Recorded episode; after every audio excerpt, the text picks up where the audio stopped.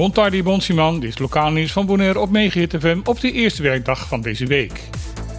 Ik ben Martin Hinschemuller en dit zijn de onderwerpen van de afgelopen dagen die het meest in het oog sprongen. Volgens afspraak en binnen de geplande tijd is afgelopen vrijdag de nieuwe bagageband van Flamingo Airport in gebruik genomen. De passagiers van vlucht 677 van Easy Air hadden daarbij de primeur. Toen daar niet lang daarna de eerste foto's van de nieuwe situatie op social media verschenen, was het commentaar dat verschil met de oude situatie niet erg zichtbaar was. Echter, toen de foto's van de aankomsthal met de oude bagageband ernaast werden gelegd, bleken de verschillen toch groter te zijn dan gedacht.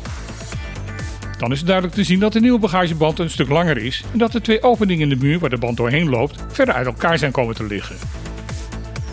Mensen die de band in levende lijven in werking hebben gezien, melden dat de nieuwe band ook een heel stuk stiller is geworden en dat de draairichting ten opzichte van de oude is omgekeerd.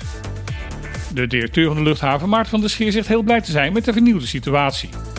Hij zegt dat op deze manier een betere service gegeven kan worden aan de aankomende passagiers. Nog steeds moet het meeste voedsel dat op Bonaire wordt geconsumeerd worden geïmporteerd. Dit is duur en vaak zijn daardoor de groenten die bij de consument terechtkomen niet altijd even vers en in veel gevallen zelfs diepgevroren. Steeds meer experts zijn daarentegen van overtuigd dat Bonaire wel degelijk potentie heeft om veel van deze groenten zelf te gaan kweken. Dat gebeurt momenteel niet genoeg, omdat in veel gevallen te weinig kennis is bij jonge mensen hoe dat op een goede en economische rendabele manier gedaan kan worden. Daar is een jongere agrarische sector meestal niet als aantrekkelijk toekomstperspectief. Daarom zijn een aantal hogescholen in Europees Nederland een samenwerking aangegaan onder de naam Food Resilient Futures. Het doel is om via workshops Caribische studenten in Nederland op te leiden en hun kennis mee te geven die nodig is om op de Caribische eilanden een lokale voedselvoorziening op te zetten. Hierbij krijgen de kleine boeren op de eilanden speciaal aandacht. Zij hebben in het project een centrale rol.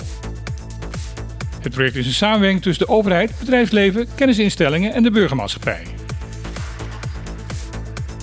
Afgelopen week werd er gemeld dat wij op de ABC-eilanden halverwege deze week last gaan krijgen van een tropische storing die vanuit het oosten steeds verder onze kant op aan het komen is.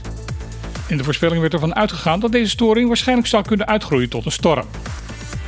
Afgelopen dagen heeft storing Adel 95 echter een tegenovergestelde ontwikkeling meegemaakt. Er is nog wel kans dat de storing kan uitgroeien tot een depressie, maar wanneer deze de Caribische Zee bereikt, zal door hogere luchtstromen de kans hierop worden verkleind. Zoals het er nu naar uitziet, zal de storing wel voor extra bewolking en regen kunnen gaan zorgen, maar de deskundigen zien vooralsnog weinig kans voor grote overlast.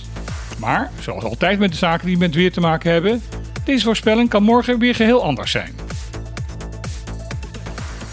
Op bevel van de rechter heeft het land Sint Maarten een boete van 1 miljoen dollar moeten betalen aan het bedrijf Bearing Point.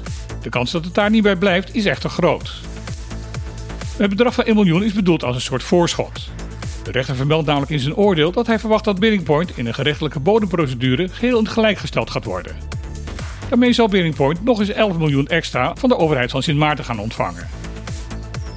Het softwarebedrijf Bearing Point kreeg een aantal jaren geleden van de vorige regering van Sint Maarten de opdracht om een geheel nieuw automatiseringssysteem te ontwikkelen voor het innen van de belastingen op het eiland. Dit systeem was vrijwel klaar toen het nieuwe kabinet onder leiding van premier Jacobs plotseling de opdracht introk. Na jarenlang touwtrekken kwam Berenport erachter dat de nieuwe regering de opdracht alweer aan een ander bedrijf had gegund, waarna de gang naar de rechter werd gemaakt.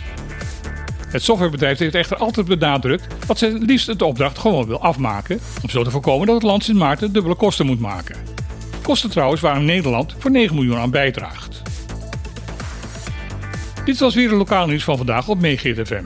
Ik wens iedereen nog een niet al te dure dag toe en dan heel graag weer. Tot morgen.